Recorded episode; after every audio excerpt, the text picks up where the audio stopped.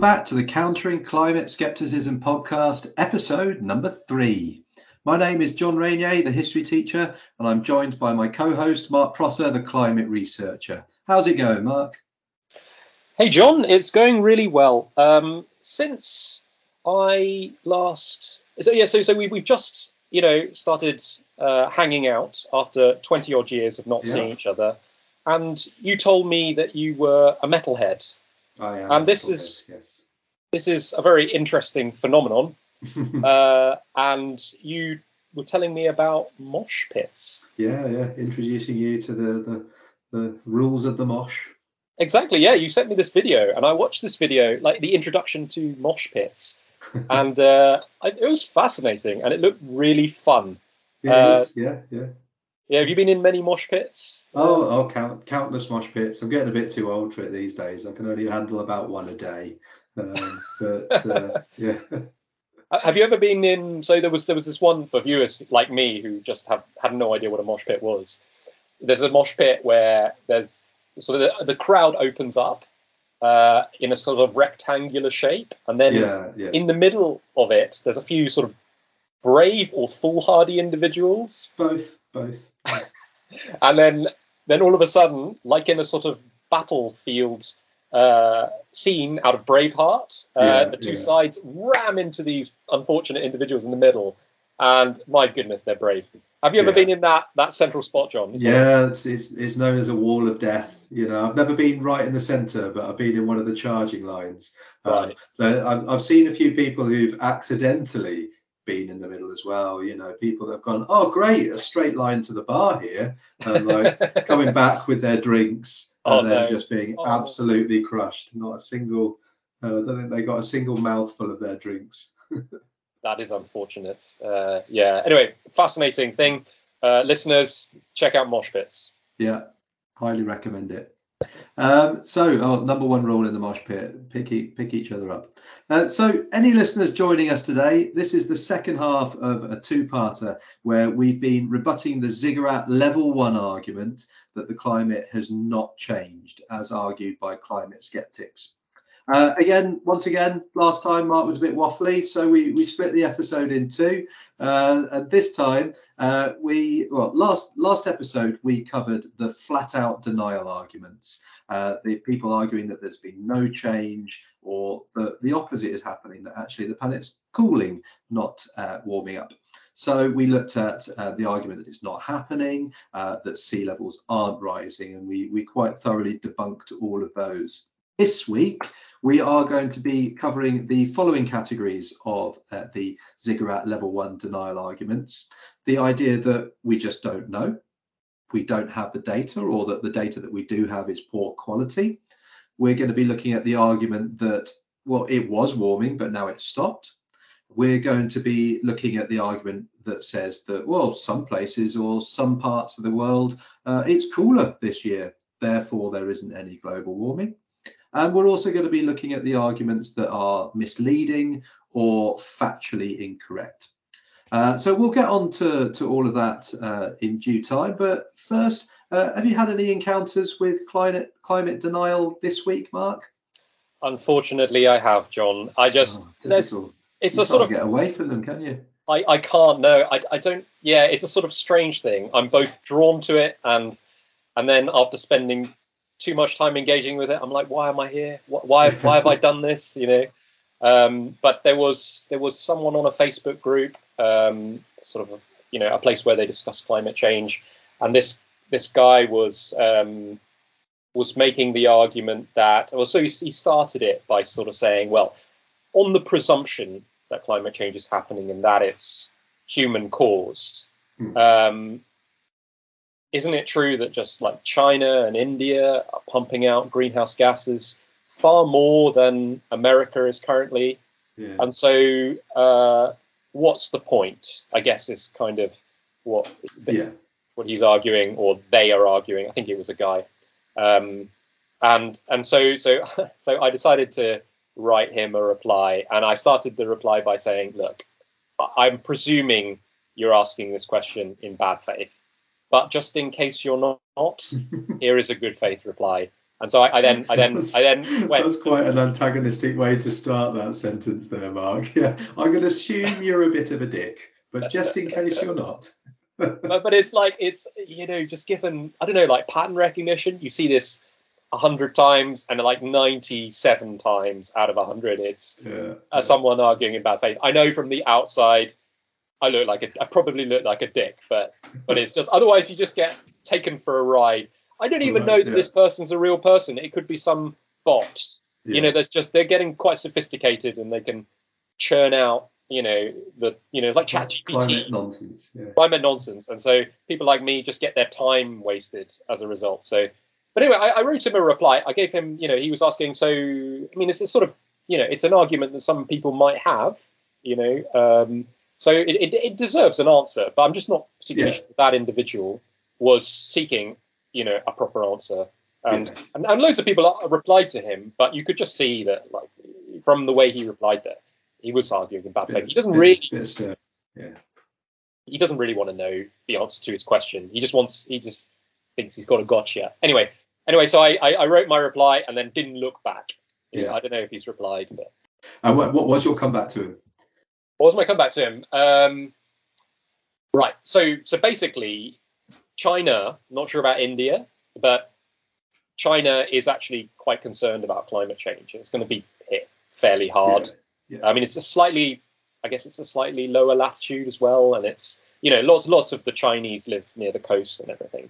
So um, the Chinese government are concerned about climate change, and they're they're basically trying to get away from coal as a as a fuel source and transition to lower carbon or renewable energy. But because China's so massive, it's a it's a long term project. It's not going to hmm. happen overnight. But they're they're, Yeah. they're, they're, they're they are doing something, you know. And and to be honest, if you look at like places like Canada or America, and you say who's in China, who's making the most effort, you know, it's not like there's a huge. It's not like America and Canada are making huge amounts of effort Yeah. compared relative to China, it's probably about level, you know. But it, I mean, it's true. It, it was true that developing countries are now producing most of the CO2.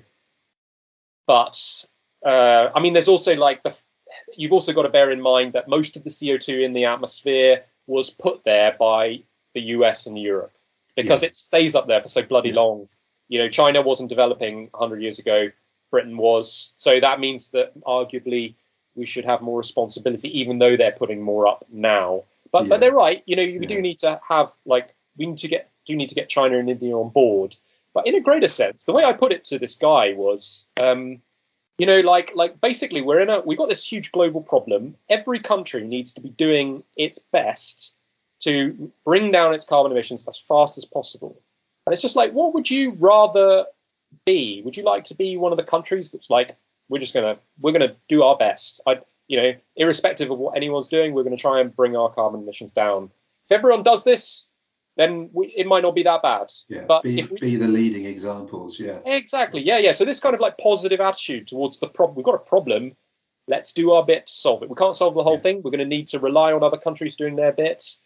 Um, but but this this sort of like you know, well, China, you know, pointing the thing, which is it's it's basically just to sort of say, you know, like like therefore we shouldn't have to do anything about it. It's It's it's, just- yeah. very similar to uh, the kid in the classroom who gets told off for something and says, "But so and so over there's doing it too." Like you know, it It- doesn't it's- doesn't change the fact that their behaviour is not correct. Yeah, it, it, it's funny because it's exactly like that, and it, and it, it kind of gets you. It's like we're, we're supposed to be adults, you know, like Yeah. these adults that are making these arguments, and it's just childish. But anyway, so I, I, I, I tried to, I didn't put it, you know, after that like rough start, as you pointed out, I think I, I sort of, you know, I wasn't patronising or whatever, but I, I made that argument. You know, that's why we should care. So yeah, but it's it's a kind of, I guess it's like you know the ziggurat level one and level two. If you go on up to this the sort of level six, then you, you you're on a well, you know, we're all doomed anyway, so let's just have fun, Yeah. or uh, we shouldn't wreck the economy uh, to save the climate or save the environment. You know, so this is it's kind of on that upper level. So it's Yeah. you know, it's a sort of slightly more uh, it's higher up the ziggurat in terms of it's less to do with the physical science and it's more to do with, I guess, like you know, what our policy should be when confronted with this massive problem that we have. So. Yeah. Okay.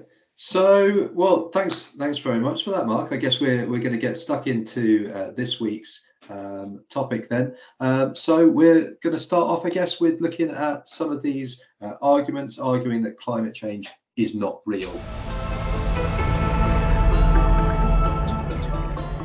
Right. Okay. So now moving on to the category of we just don't know. Uh, the data that we have is of poor quality. And for this one, the, the, the specific example I'm going to give is uh, so there's this phenomenon called the urban heat island effect. You ever heard of that, John? No, I don't think I have. So if you if you build your city and you build it out of um, concrete and whatnot, and you ah okay yeah yeah, I mean, would you hazard a guess at what maybe the so it's it's that the the temperature in in cities like is is higher than the surrounding rural areas because the the concrete reflects or traps the heat. That's that's more or less exactly what it is, and one of the ways that uh, skeptics like to challenge this idea that the Earth has warmed is they say uh, there's a problem with the, all the weather stations dotted across the globe. Uh, there's a problem with some or a lot of them. So, reading from the website uh, Skeptical Science here, they quote the, the climate myth as follows Temperature records are unreliable. We found uh, US weather stations located next to the exhaust fans of air conditioning units, surrounded by asphalt parking lots and roads, on blistering hot rooftops, and near sidewalks and buildings that absorb and radiate heat. We found 68 stations located at wastewater treatment plants, where the process of waste digestion causes temperatures to be higher than in surrounding areas. In fact, we found that 89% of the stations, nearly 9 out of every 10, fail to meet the National Weather Service's own siting requirements. That stations must be at least 30 meters or more away from any artificial heating or radiating reflective heat source. Watts 2009. Okay. No, yeah. You about to say anything or? No, no. I'm just looking forward to you tearing this one apart. well, well, for a start, right? Okay, I would presume that most that that that, that there is a fair amount of factual bollocks in here. But even so, so for example, nearly nine out of every ten uh, fail to meet the standards. I, I guess when when we when we measure the temperature in cities, say for example, we go to a weather station in the middle of London we're, we're, we're kind of interested in the the actual temperature of London because that will be so so London will be warmer than the surrounding countryside because of the urban hmm. heat island effect because London is especially away from the parks it's going to be you know there's going to be a lot of concrete it's going to therefore be warmer and so we're we're sort of we're interested in the temperatures of the inside of London in its own right because a lot of people will have to live in that temperature Mm. So, so when we're forecasting the temperature for London, uh, you know, we got it's got to be like the temperature that London is, if that makes sense. Yeah. But for the purposes of using that weather station as part of a global network of weather stations to work out how hot has the the northern hemisphere how hot has the northern hemisphere been um, over the past month or year, then basically they're going to they're going to alter or modify uh, the the values from the uh, weather stations inside the cities so that uh, they take out this urban heat island effect. Right. Because otherwise, if you didn't take it out, then you're right. That would bias the uh, the temperatures higher. Yeah. So as as over time, as London has become more developed, presumably the urban heat island effect would get larger.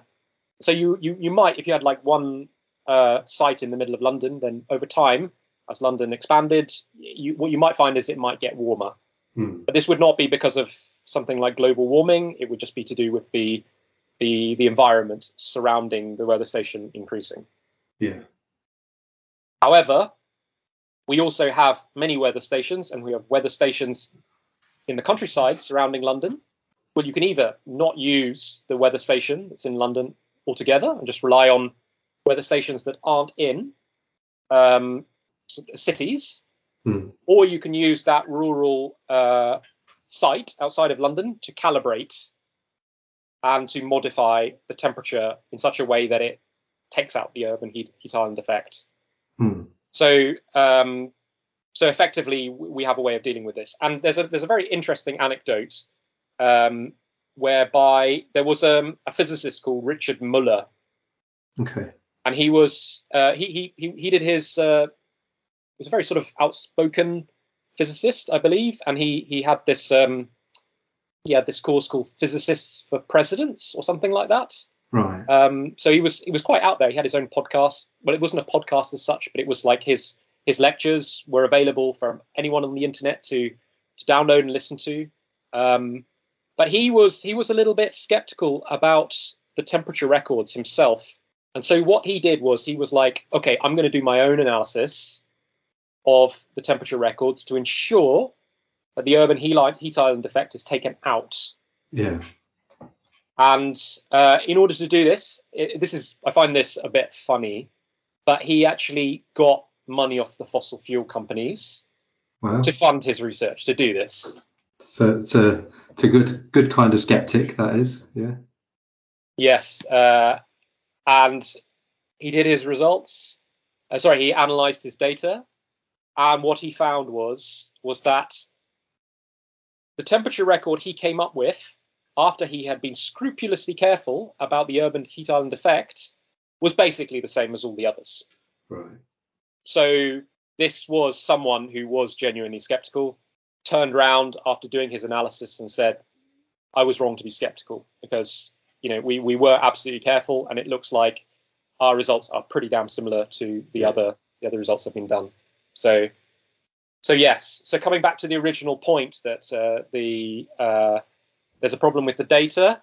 Well, you know, it's very easy to say for a denier, you know, who who doesn't know much at all to say something like that. But our, our data are pretty good, and like Yeah. you know, people have done repetitive analyses of them, uh, and like with the Muller case, they found them to be to be decent and of high quality. Um, right, so we're we're we're, we're rattling through these. Um, right, okay, so the next one. So it's the sort of subtype that says, look, it was warming. We admit that but the warming has since stopped. Let's go to slide 23. Got it. Okay. How skeptics view global warming? Yes, that is that is the correct one. Okay, so so so between the years uh, 20, 1998 and 2015, uh, there was something that was kind of known as the global warming hiatus, and the idea behind that was that for like quite a long period of time, so what's that, 17 years or so, global temperatures didn't appear to rise Hmm.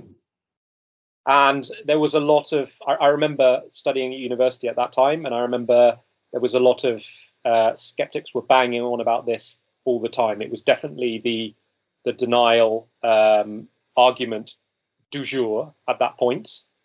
Um, and and if you look i mean what, what do you think what do you make of the temperatures between 1998 and the end on this graph? I mean, I mean it, it's it's so scattershot. It's Yeah. hard to to draw a line of best fit through it. Um, You Mhm. know, you see, for example, 2006 looks like it's the hottest year we've ever had. Yeah. But then, like, what is it, 2007, then looks like it it goes really low. Yeah. Um, so, I mean, but still an, an increase, but but lower.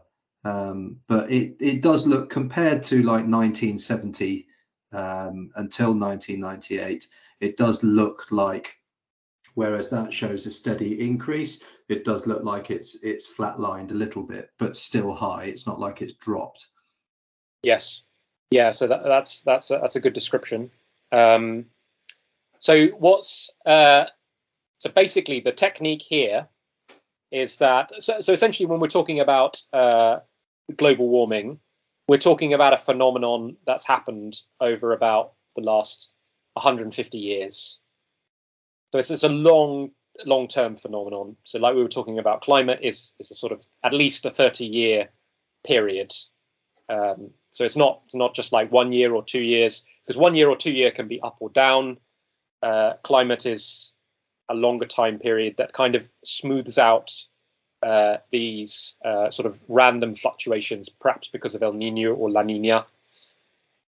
Um, but but what the what the skeptics like to do sometimes, and they were doing it at this during this period of, of especially towards the end of it, towards like uh, uh, 2015, is that they they basically they took just that period of 17 years, so just that data, and so they would expand it so it fills the whole graph. And so instead of having 1970 to 2012 on the x-axis, you would have had 1998 to uh, 2015 on the x-axis, and you would have had a, and you would have then drawn a, a line of best fit through it, and that line would have been pretty flat. Yeah. So I mean, there's nothing wrong with what they're doing insofar as you know there's no choice in how you draw the regression line, the line that you the line of best fit. There's only one mathematical way to do that. So their their line of best fit isn't wrong.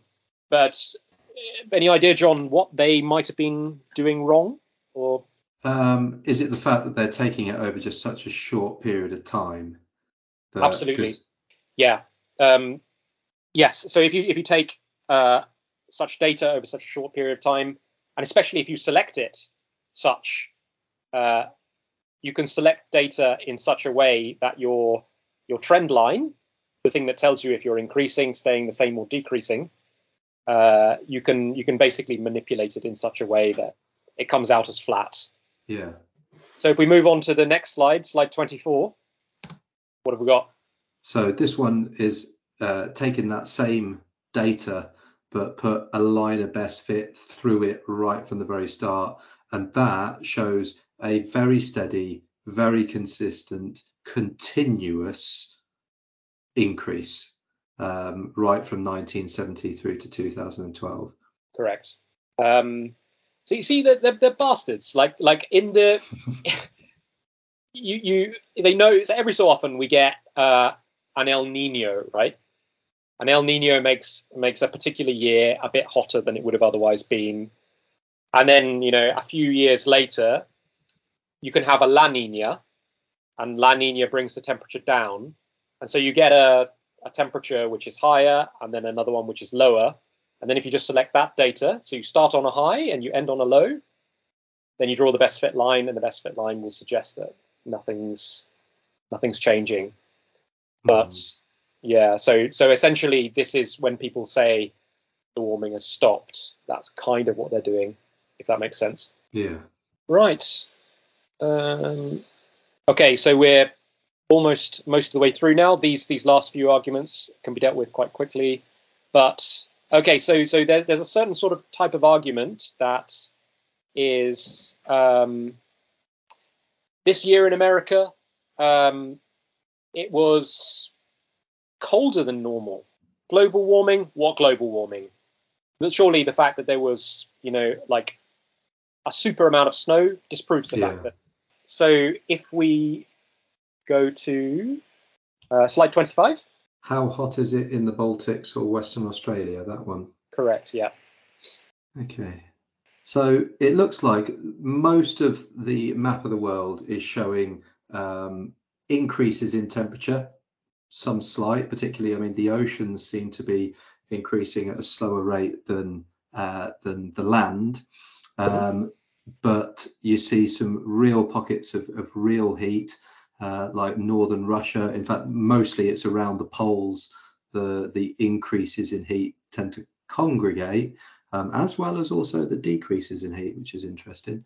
Um, but definitely large patches um, around by uh, Peru, uh, Mexico, California, uh, across most of Africa, uh, Iran, um, the kind of steppes and into um, Xinjiang, is it in China, mm-hmm. um, and and around the Mediterranean as well. very significant increases. Um, uh, the biggest increases definitely seem to be around uh, the Antarctic, uh, but also very significant drops in temperature uh, around uh, the center of the states, around Norway, around the Himalayas, and around the west coast of Australia as well. Mm-hmm. And this is um, this is a graph of the world showing which month is it? July 2023. Correct. Yeah. Um, yeah. So so essentially, it's the, the map shows red is where uh, this July is hotter than average for July. So obviously, uh, like a July is always going to be hotter than December. But what we're yeah. doing is we're looking at global Julys, and then we're we're showing that this particular July, which is July 2023, the July just gone, we're saying where has it been hotter than average, and where has it been colder than average. And where it's colder than average, we we label it blue and wherever it's hotter than average, we we, we make it red. So, um, how was how was it for someone in the Baltics, John, in this this this July? It looks like it was colder than average. So Norway, Sweden, uh, Estonia, Finland all look blue on this map. So do you think on the basis of uh, it being cooler than average, uh, for people in the Baltic and Baltics and Scandinavia? Do you think you can therefore conclude that uh, uh, the Earth hadn't experienced its hottest month um, for the last, I don't know, several thousand years? No, definitely not. Uh, why? Why would you say that? Uh, because everywhere else paints a very different picture. I mean, for, for us, July 2023 happened to be the, the last month of us traveling across the states. We were in uh, mm. Oregon and Washington State, uh, in in that period, and it, it, was just absolutely sweltering. You know, we were hitting above 30 degrees a lot of the time. Uh, we were looking at the news of places like Death Valley. We traveled through Death Valley on our way through from Nevada into California, and it was 42 degrees there. But I mean, it is the hottest, driest, lowest place on Earth, so you'd expect it to be hot. Uh, but it was having temperatures in in July that were nudging up into into the mid 50s, uh, potentially being close to beating the the highest temperature ever recorded on Earth. Right, incredible. Well, I mean, I just noticed on this map for July that there's this horrendous, like almost like black patch, which is sort of at the top of Mexico. Uh, yeah. Were you were you near there as well? We we weren't in July. Uh, right. We had been. We were there around May time. Uh, so that's. I mean, we're talking about Arizona there. So I know that Phoenix in Arizona uh, was experiencing regularly 45 degree heat. Uh, the same with Las Vegas in Nevada. Um, and you know, it was it was unprecedented high temperatures for them, uh, right. even though they're in the desert and they're used to high temperatures.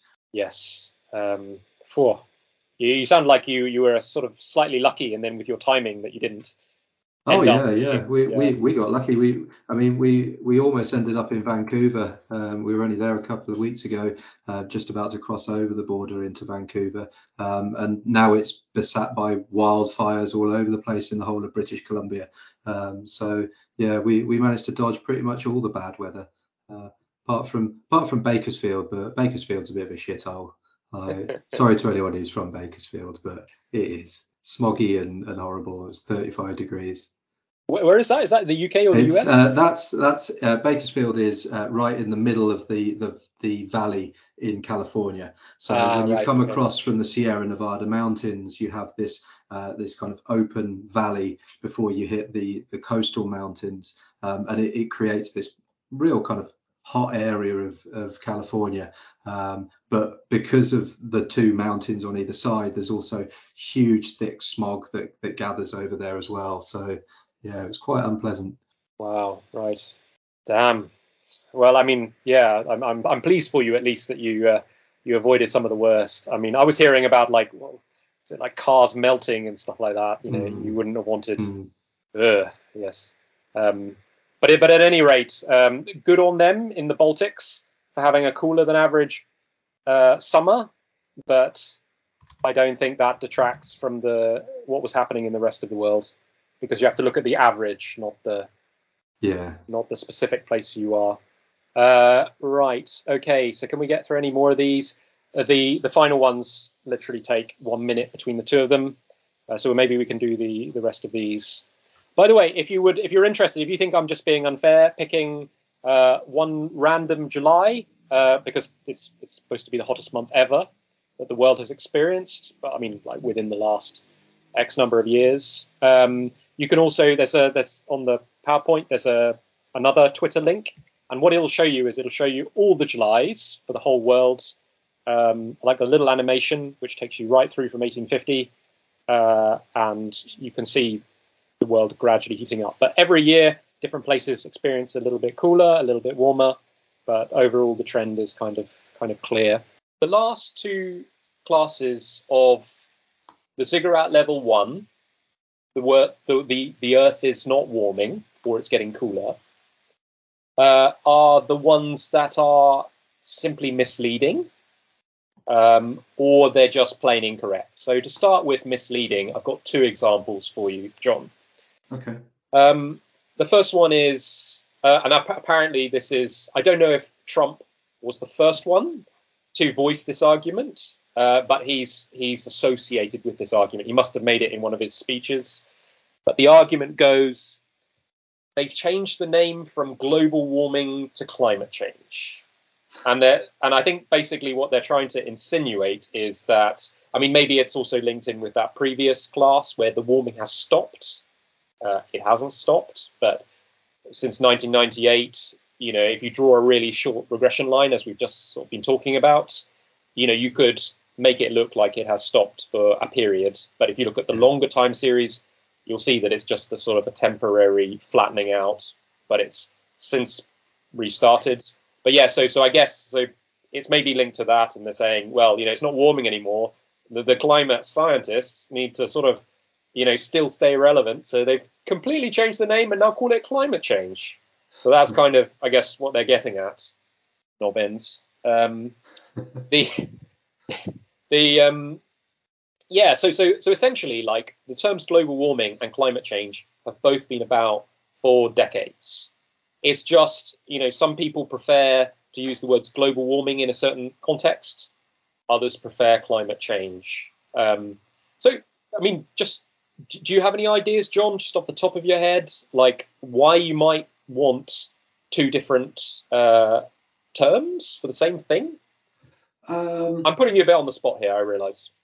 Well, I presume global warming is is very specific to one aspect of what can happen to the planet due to climate change. Is that a way of looking at it? So, for example, climate change doesn't necessarily mean that everywhere in the world involves warming, that there could be other other effects like rain and, and things like that that could be a, a feature of it. Yeah, yeah. No, so, so I think you've definitely within your answer there, you, you've you've you've nailed it. So essentially, global warming is specifically talking about warming, okay, which is kind of like I guess it's like the headline variable, you know, that hmm. people think of. I mean, when you think of climate change, when someone says to me climate change, I think warming. That's yeah. the first thing. However, it's not just warming. That's the thing. So so there's also there's uh, changes in the amount of precipitation so there's more rain falling in certain areas of the world. There's less rainfall falling in others, and that's caused by this, you know, warming. But it's not warming itself. It's it sort of changes in like rainfall. Uh, what else? Uh, I mean, the ocean is becoming more acidic. Uh, that's uh, another change in the climate. So all these different variables, basically. So it's not uh, it's not just warming. There's precipitation. There's uh, the amount of where the wind is blowing is changing. So there's okay. all different variables, not just global warming. So, but you you got you you mentioned precipitation, and that's yeah. So precipitation isn't really covered in global warming. Yeah. It's, okay. Yeah. So so I so basically it's nonsense to say that it's a rebranding exercise. These these terms are both continually being used, but depending on the context. Um, you know, I mean, sometimes we even talk about the climate crisis, which is another way of talking about it. That's like a third term, you know, and it's, you know, we use that because climate change sounds a bit like, you know, eh, you know, yeah, it's changing. Things change, you know, like whereas crisis is like, you know, it's a bit urgent what's happening. so, so there's no perfect term to describe it. So we have a number of terms. Uh, okay, so moving on to the second misleading argument. Uh, so there's Phil Jones says no global warming since 1995. Okay. Uh, and Phil Jones. Yeah, who's Phil Jones? Yeah, so he's a, a, climate scientist. I think he's retired now, but he was a climate scientist at the University of East Anglia, which is where I did my undergraduate degree in climate science. I was taught by Phil Jones. He's a lovely guy. Um, so this this quote is just misleading because um, it's out of context. So basically, I think if it's not a misrepresentation, it's he's they're probably talking about this period where if you look at a very short time scale, you can't see any obvious warming trend over like I don't know 10 years. So that's probably what he's talking about. Phil Jones is not for a second suggesting that global warming has stopped.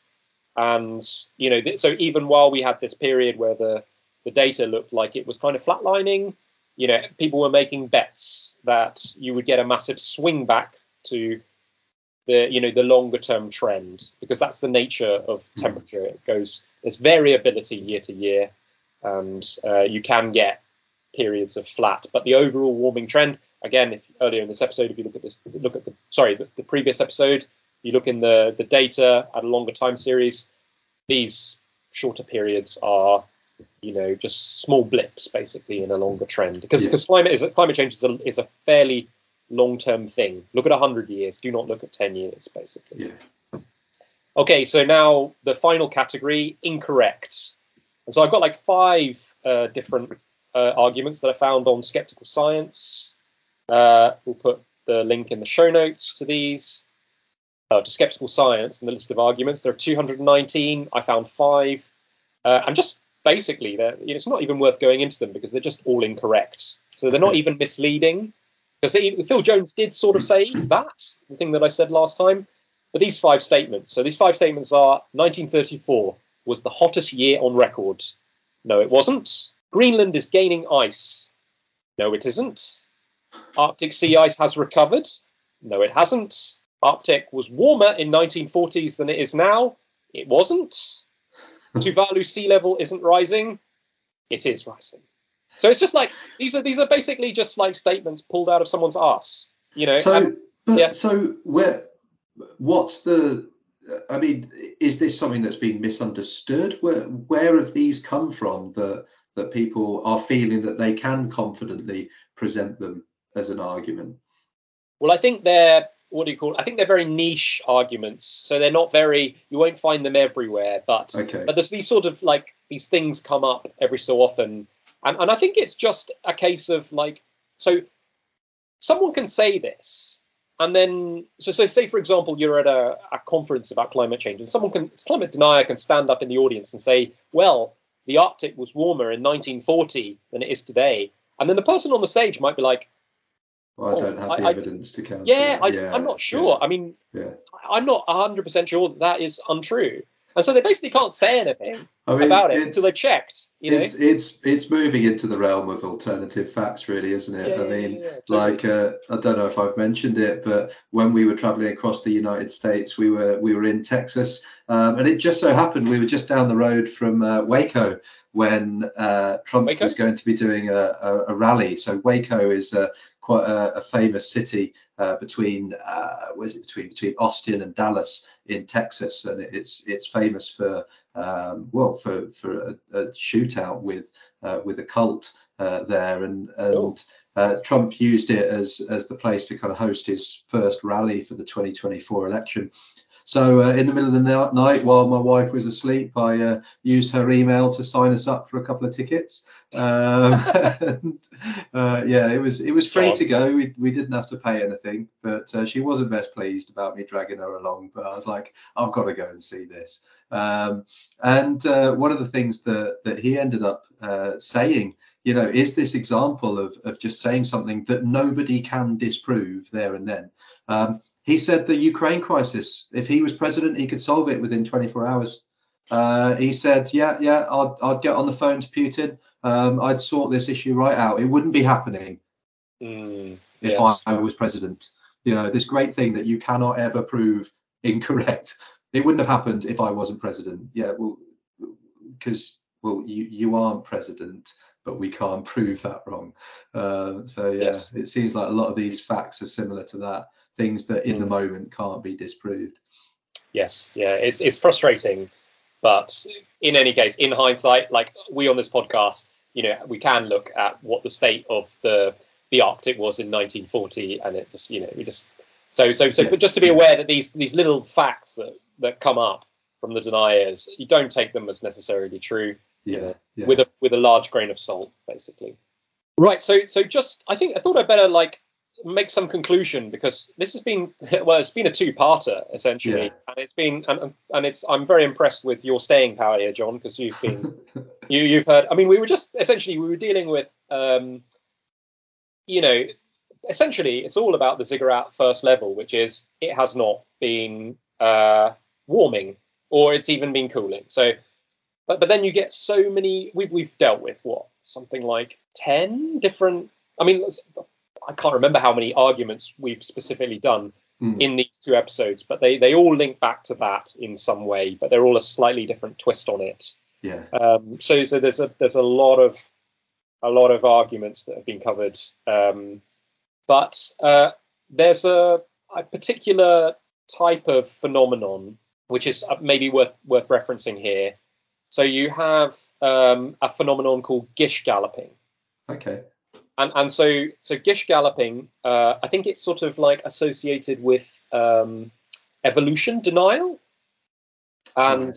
so, so you get like like with climate science, you get sort of uh, skeptics about evolution. Mm. intelligent design and all of that. Exactly, yeah, yeah.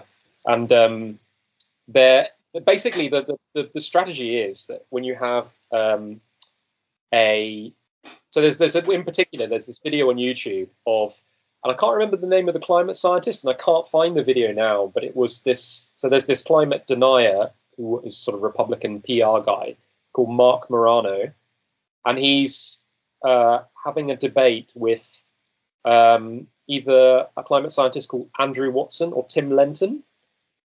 But Okay, the basically Marc Morano will the his strategy was to come on and gish gallop. And gish gallop is where you basically try to overwhelm your opponent with not just one argument, but a whole series of arguments. Right. So so basically he says, you know, well, your climate change is not happening because of A, because of B, because of C, because of D, because of E, because of F, C, G, H, I, J, and basically they, they come so thick and fast that basically no one can respond to all the bollocks Mm. that has just been like spewed or vomited all over you.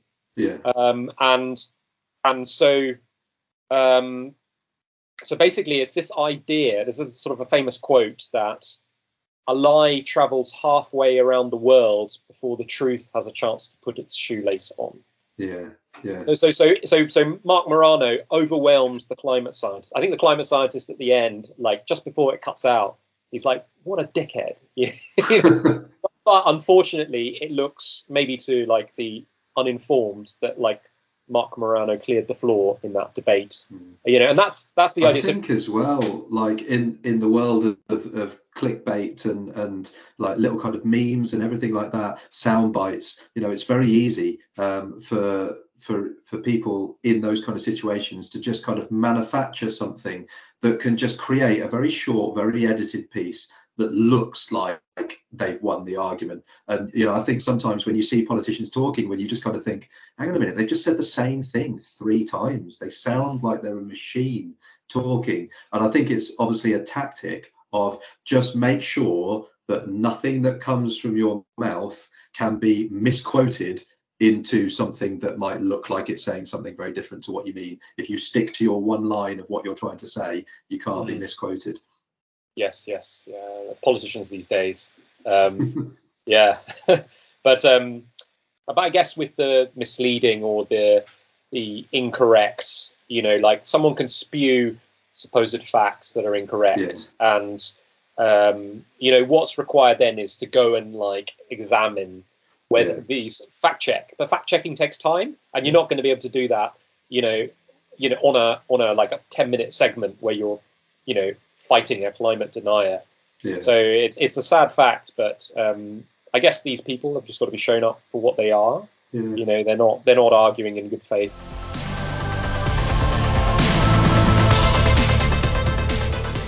So enough of that uh, negativity.